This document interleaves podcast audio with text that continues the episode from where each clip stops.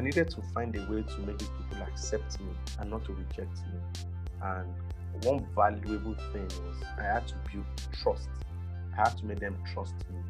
So how did I build trust? Um, photography has moved to the stage where it was digital, so people could see their pictures almost immediately. So number one is I walked up to people and I go to them and I say, uh, "Please, can I take a picture of you?" And to some of them that felt weird, you know.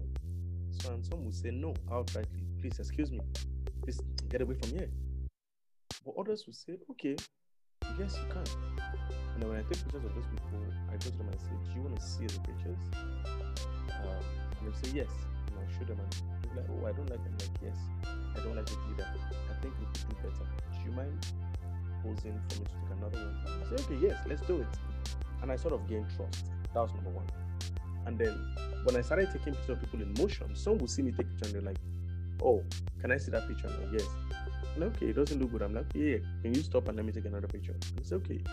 And one way or the other, I built trust. And over time, it became like an easy thing for the society people who would always see me and the zeal I was bringing into it to say, you know what?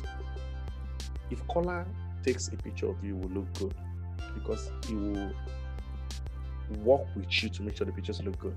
So I sort of build trust to the point that when they come to events, they will always want call out to take a picture of them and not any other person.